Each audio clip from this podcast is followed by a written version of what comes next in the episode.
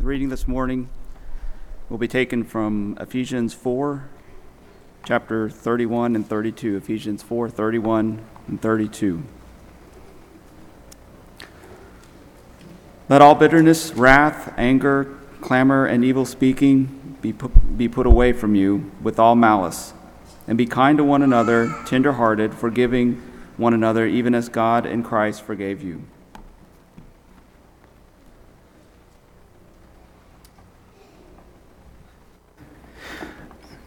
Heard a story, a story that's not going to make sense to most people under the age of 25, but for the rest of us, we'll get it. Heard a story about a guy who was going to Blockbuster to rent a movie. And right now, I've lost everybody under the age of 25, but that's okay. So, a guy was going to Blockbuster to rent a movie. What he didn't know in the process was that there was another guy inside the Blockbuster that the police were waiting to arrest. And so, as he's casually strolling up to the door of the blockbuster, suddenly this guy comes out, and police jump out of cars and from behind the building, and they run towards the guy. They tackle him to the ground. They put his arms behind his back. They handcuff him and, and do the whole ordeal right there in front of this astonished individual who had no idea what was going on. And as he's standing there with his mouth gaping open and his eyes all wide, one of the police officers looked up to him and said, They mean it when they say that you have to return it by noon the next day. and I share that story because I like to make us feel old and everybody else feel unintelligent. no, I share that story because we've all seen people completely overreact to things that are past due. In fact, we may have been the ones who overreacted ourselves. But the truth is, we, we all know something about things being past due because we've all been in a situation where somebody owed us something. Maybe they owed us an explanation. Maybe they owed us an apology. Maybe they owed us a chance or, or even a second chance. Maybe we were owed some truth that hasn't been told yet. Maybe we were owed some, um, some faithfulness that had been promised before. We've all been in a situation, and may even currently be in such a situation, where we're owed something. Because the unfortunate reality is that at some point in time, each of us is going to be wounded by and anotherer. Each of us is going to be offended by an anotherer. Each of us is going to be wronged even by an anotherer. Now, you noticed I used the weird word anotherer there several times. I'm referring to you and I as disciples of Christ, as members of the Lord's bodies, the Lord's body, I made it plural, as members of the Lord's body we are anotherers. We are people who have the responsibility of fulfilling the one another commands of Scripture. And the unfortunate reality is that oftentimes anotherers hurt anotherers. That's what we want to talk about today. As we continue our study of the one another commands, you may have seen it in Ephesians chapter 4, particularly verse 32. We come to this command that instructs us to forgive one another. And I have to be honest, this might be the most difficult one another command for us to get. Forgive one another. And you know, Jesus understood we were going to need this. Jesus knew in advance that his followers were going to need some direction when it comes to forgiveness because he did not deny the reality that you and I are going to get hurt. Think about the model prayer for a moment. Luke chapter uh, excuse me, Matthew chapter 6. You have Jesus teaching his disciples how to pray. And in verse 10 through 12, after Jesus says, "Pray then like this," he goes on to say, "Your kingdom come, Your will be done on earth as it is in heaven. In verse 11, give us this day our daily bread. But the real challenging statement is verse 12. And forgive us our debts as we also have forgiven our debtors. Jesus tells us very bluntly as he teaches us how to pray that guess what? You're going to have debtors. You're going to have people that owe you something, and that implies you're going to have people that wound you, that hurt you, that injure you in some capacity. The model prayer implies that people will owe you. And what I want us to understand today is that the Bible teaches us that the job of anotherers is not to be debt collectors, but to be debt cancelers. Look again at Paul's instructions for those who are owed debts in Ephesians chapter 4. He says, Let all bitterness and wrath and anger and clamor and slander be put away from you. Get rid of all that. Be kind to one another, tenderhearted, forgiving one another as God in Christ forgave you. Paul indicates that the job of another's is to forgive each other. And as we continue this study of the one another commands, we come to this, and it's not easy.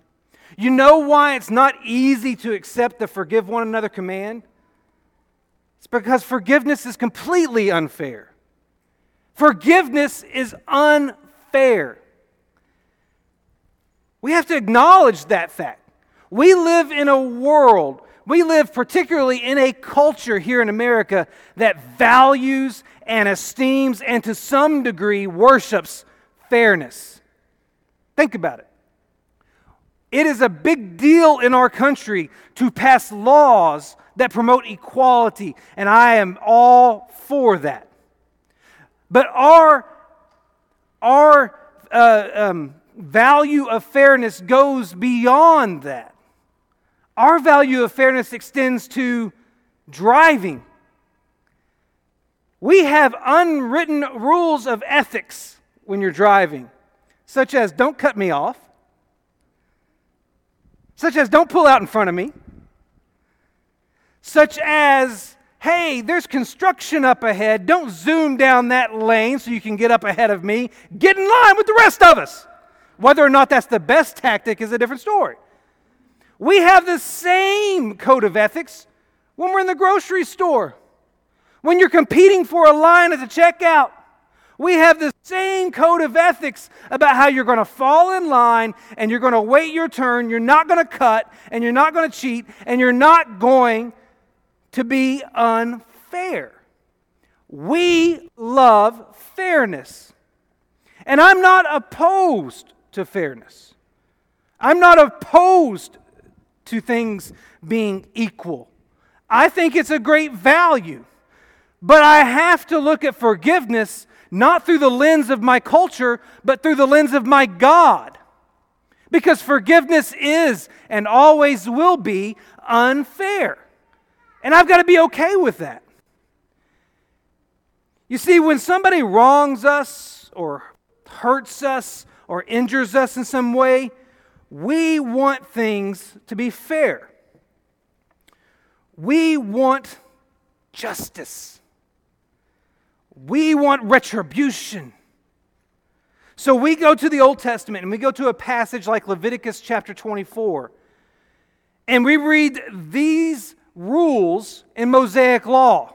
If anyone injures his neighbor as he has done, it shall be done to him. Fracture for fracture, eye for eye, tooth for tooth. Whatever injury he has given a person shall be given to him. Now, admit it, you like that policy. Because that's fair, that's just, that's proportionate. We like the eye for an eye retribution category. It just makes sense to an American. Now, look at what Jesus said in Matthew chapter 5. verse 38 and 39. You have heard that it was said, an eye for an eye and a tooth for a tooth. But I say to you, do not resist the one who is evil. But if anyone slaps you on the right cheek, turn to him the other also. What did Jesus do right here? Jesus redefined fairness. You see, the reason we like Leviticus chapter 24, the reason we like the eye for an eye policy is because we want forgiveness to be available on our terms. We want forgiveness to come when people have earned it. We want forgiveness to be available when people deserve it. But Jesus throws our understanding of fairness out the window here. Jesus comes in and, in a sense, says that if somebody wrongs you, overlook it. Particularly, we'll find out when it's an anotherer. He is defining fairness not as retaliation, but as forgiveness. Why? Because our definition of fairness went out the window when Jesus went to the cross.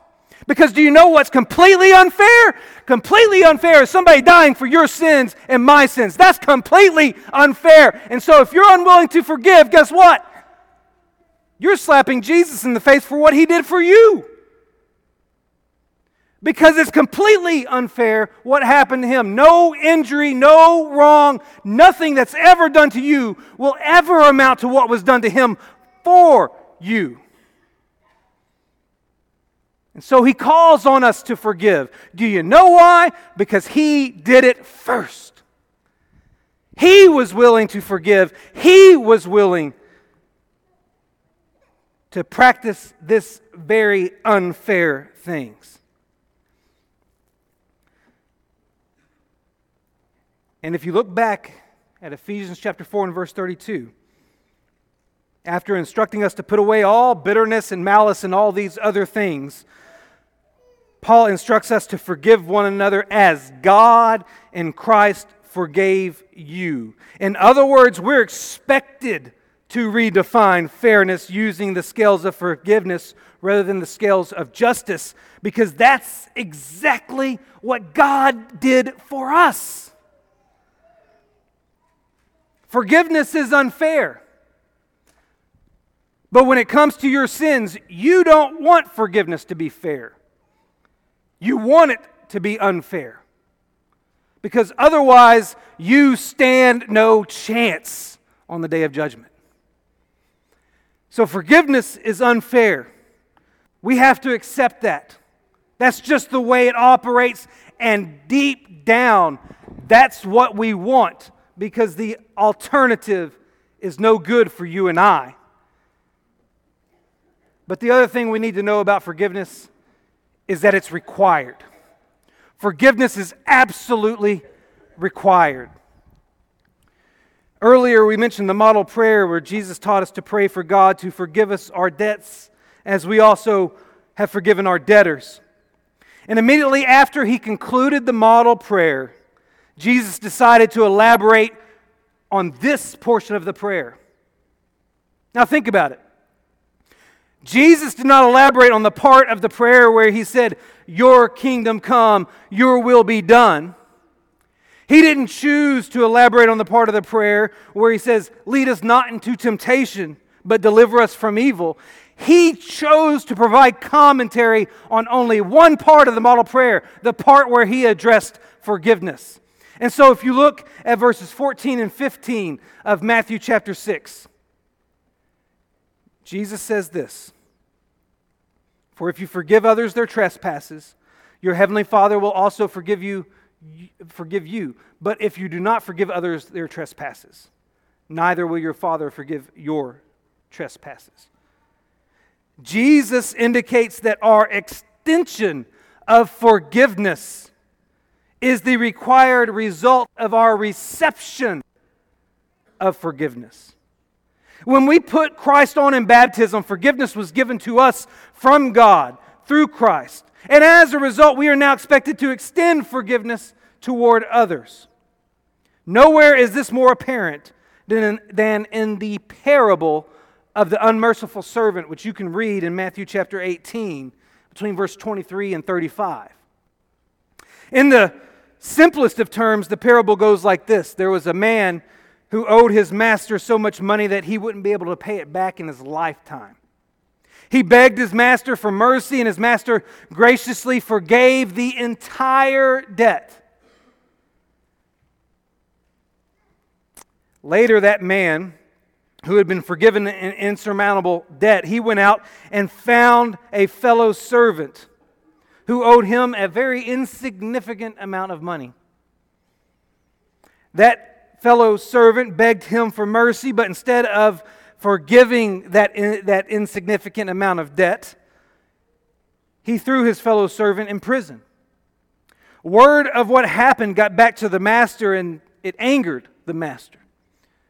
So the master summoned his servant, who he had forgiven the debt of.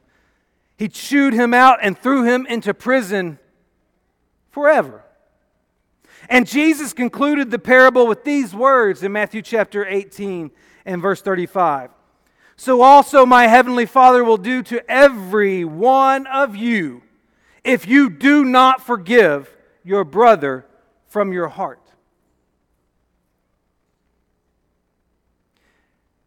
I think the metaphor there for us is very clear. God has forgiven us an insurmountable debt in comparison to the debts owed to us from our debtors. If God is willing to overlook our debts, then we should, without hesitation, be willing to overlook the debts of others. So I think that's why Paul reiterated his forgiveness instructions from Ephesians chapter 4. He reiterated them in Colossians chapter 3. But there's a significant word in Colossians chapter 3 that I want you to notice. Look at verse 12 and 13 of Colossians 3 with me. It's there that Paul says this Put on then, as God's chosen ones, holy and beloved, compassionate hearts, kindness, humility, meekness, and patience, bearing with one another, and if one has a complaint against another, forgiving each other. As the Lord has forgiven you, so you also must forgive. He didn't say, so you also should forgive. So you also must forgive. The word must indicates obligation. So, what Paul is saying in Colossians chapter 3 and verse 13 is that we are required to forgive each other because Christ forgave us. Let's not overlook the seriousness of this obligation. Like I said, it's not fair. It's definitely not easy, but it is expected, undeniably expected. Forgiveness is unfair, but forgiveness is required. And forgiveness is conditional. Now, I've got to explain this, and I need you to hear me out. Because as soon as I use this language that forgiveness is conditional, some of you were made very happy because you've been waiting for me to get to the point where I talk about what the offender has to do to earn forgiveness. But that's not what I mean when I say that forgiveness is conditional. It's worth noting that when Jesus spoke about forgiveness, he did not identify conditions that must be met in order for personal wounds and personal offenses and personal wrongs to be forgiven. He did indicate conditions that were necessary for sins to be forgiven. For instance, in Luke chapter 17 and verse 3, he said, If your brother or sister sins against you, rebuke them. And if, if they repent, there's your condition, forgive them sins, excuse me, the forgiveness of sins have conditions. But not every wound we incur is the result of sin. Not every offense we, we encounter is because somebody sinned against us. Not every injury can be traced back to sin. And I think that's what Jesus is talking about. In Matthew chapter 5, verse 39, when he tells us that there are some occasions for us to simply turn the other cheek.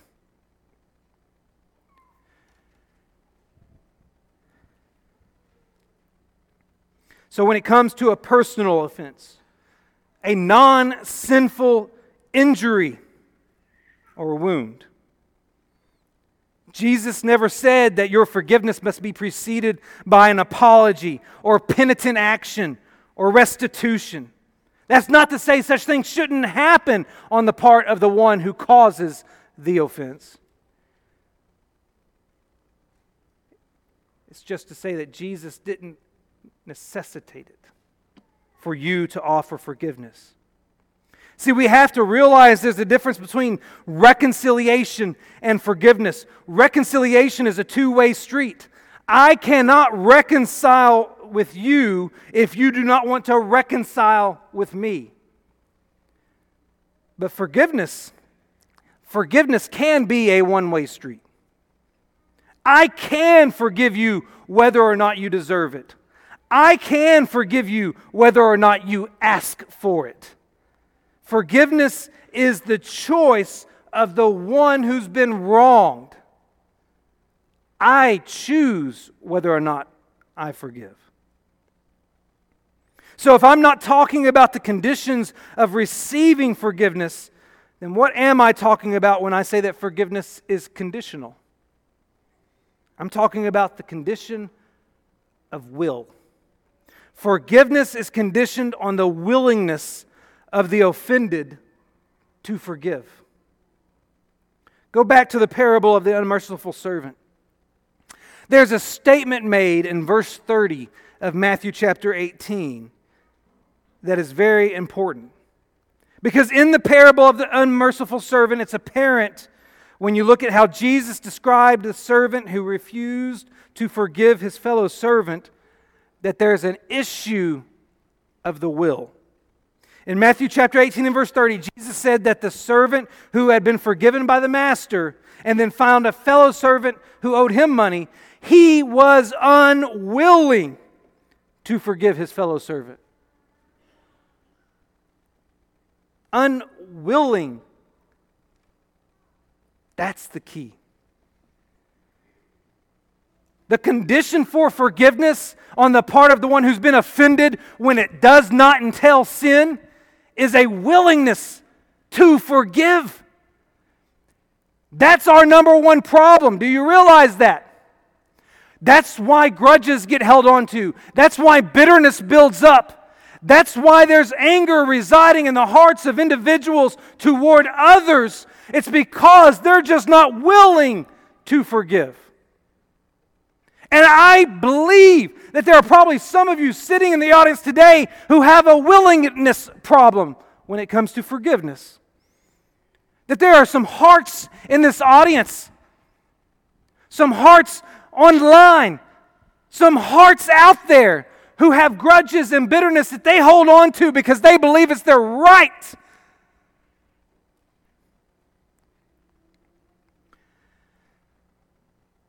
And when you declare that right, you're declaring something that's going to anger God. Have you ever noticed in the parable of the unmerciful servant what angered the master? The master wasn't angered by the presence of debt. He was angered by the absence of mercy. The thing that made the character in that parable, who represents God, the most angry was not the wrongs committed by his servants, but the refusal of a servant to forgive his peer. That should tell us that forgiving each other is a priority to our Lord, and our unwillingness to do it angers him. And whether or not this verse is, is really connected, I, I don't know. But I find it worth mentioning that immediately before Paul instructed us to get rid of all bitterness and to be kind and compassionate to one another and to forgive each other, back there in Ephesians chapter 4 and verse 31 and 32, right before he gave those instructions, He instructed us in Ephesians chapter 4 and verse 30 to not grieve the Holy Spirit of God, by whom you were sealed for the day of redemption. Do not grieve the Holy Spirit of God. Could it be that one way we grieve the Holy Spirit of God is by harboring bitterness and refusing to forgive each other? Is it possible that our failure to forgive grieves the Holy Spirit of God? What we should what we need to realize is that when it comes to forgiveness, it's not a matter of whether or not we should forgive or whether but, but whether or not we will forgive. Because the biggest condition of forgiveness that must be overcome is our own willingness to administer it. Forgiveness is conditional. The condition is your own willingness to give it. And here's the thing if you'll be willing to forgive, here's what you'll find you'll find out that forgiveness is liberating. Man, that looked a lot better on my computer. Forgiveness is liberating. There's a story told about a boy who was sitting on a park bench and he was in obvious pain. And a man came along and asked the boy what was wrong, and the boy said, I'm sitting on a bumblebee. The man said, Well, why don't you get up? The boy said, Well, I figure I'm hurting it more than it's hurting me. And that's the way some of us approach forgiveness. We hold on to grudges and bitterness because we think what we're doing hurts the other person in return. We feel like we're getting back at them because we've got this grudge, we've got this bitterness. They hurt us. They wounded us. They offended us. We're going to hold on to it, and that's how we're going to get them back. And it's just like sitting on a bumblebee. The only person you're hurting is yourself. Forgiveness is liberating, not for the person that is forgiven, but for the person who offers forgiveness. All too often, we hold it in and imprison ourselves. And I think that's what we learn from Joseph. Joseph of the Old Testament. You may recall that when Joseph was a young man, his brothers captured him and sold him into slavery, all because they were jealous of their father's affection for him. Several years later, after Joseph endured numerous ups and downs, he finds himself sitting on the throne in Egypt, second in command, overseeing the distribution of food during a regional famine. And suddenly, there are his brothers standing before him. And if you scan Genesis chapter 42, You'll see that he treated his brothers like strangers in verse 7. He spoke roughly to them in verse 7. He accused them of being spies in verse 9. He imprisoned them for three days in verse 17. He forced them to endure a series of tests in verses 18 through 20. And he ultimately played mind games with them if you look at verse 28. These are the actions of someone who is not quite ready to forgive. These are the actions of a brother who's been wounded by his brothers. But if you journey through the remainder of Joseph's story, even though he's doing all these things that, that demonstrate a struggle to forgive, what you encounter is you encounter a guy who, on two different occasions, has to remove himself from his brothers because he's breaking out in tears. You find a guy who secretly reimburses their expenses because he wants to make sure they're taken care of. You find a guy who was tormented by his unforgiveness up until the time in Genesis chapter 45 that he chooses to forgive. And look at what he says. Genesis chapter 45, between verses 4 and 8. And now do not be distressed or angry with yourselves because you said, because you sold me here. For God sent me before you to preserve life. In verse 7, he continues and says, And God sent me before you to preserve for you a remnant on earth and to keep alive for you many survivors. So it was not you who sent me here, but God. He has made me a father to Pharaoh and Lord of all his house and ruler over all the land of Egypt. You see, when Joseph was finally willing to forgive, he was finally able to look at the whole picture. Joseph's forgiveness was based on his ability to see God at work in his life. Or to say it another way, Joseph realized that what God had done for him was greater than anything that anyone had ever done to him. And the same can be said for you and I. Because what God has done for us in Christ is greater than anything that anyone has ever done to us on this earth. So here's what we learn from Joseph Forgiveness is deciding that our identity is not found in our wounds. Because our identity is not, because, excuse me, our identity is not found in our wounds because our identity is found in the one who was wounded for us. And so we choose to focus on what he did for us instead of what someone else has done to us. Now, that doesn't mean we act like the injury never happened or we pretend like it didn't hurt. It doesn't mean that we stay in a situation that is abusive or that we just let evil continue to happen in our lives.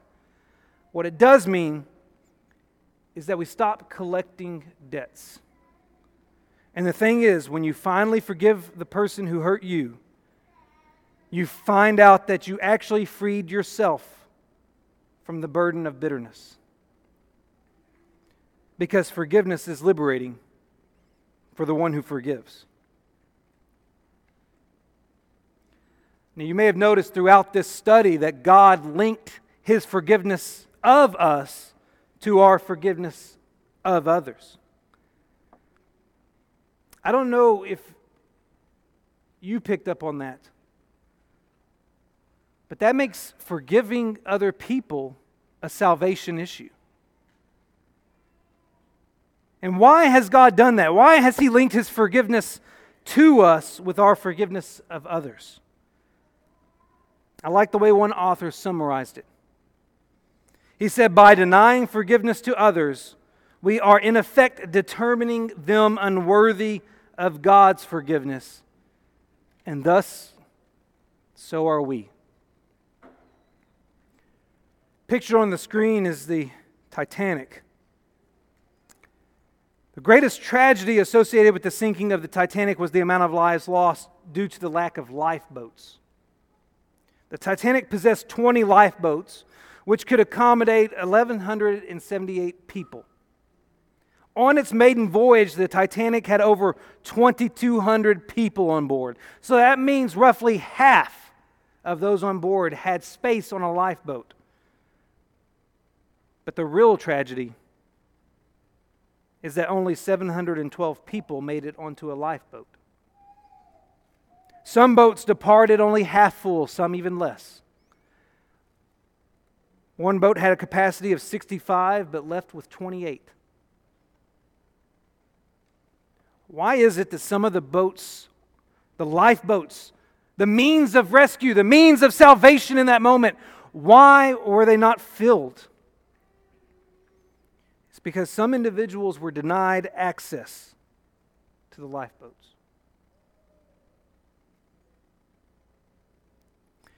You may think there are some people in your life right now that do not deserve to be forgiven. You are denying them access to your forgiveness. But as an anotherer, you must accept that forgiveness is not conditioned on their deservedness because God's forgiveness of you is not conditioned on your deservedness. And you've been instructed to forgive others the way He forgave you.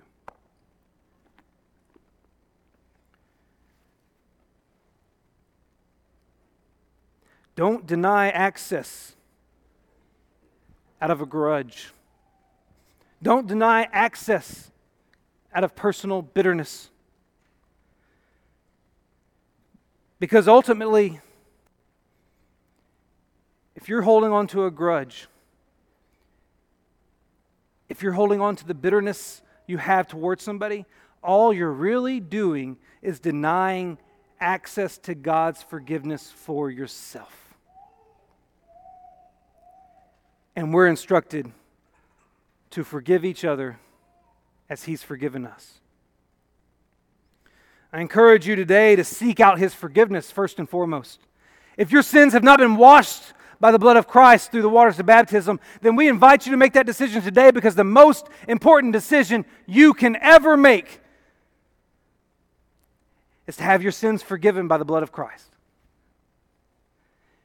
And if you have made that decision, but you examine your life right now and realize that you're holding on to something that He has instructed you to let go of, then now's an opportunity to make the correction.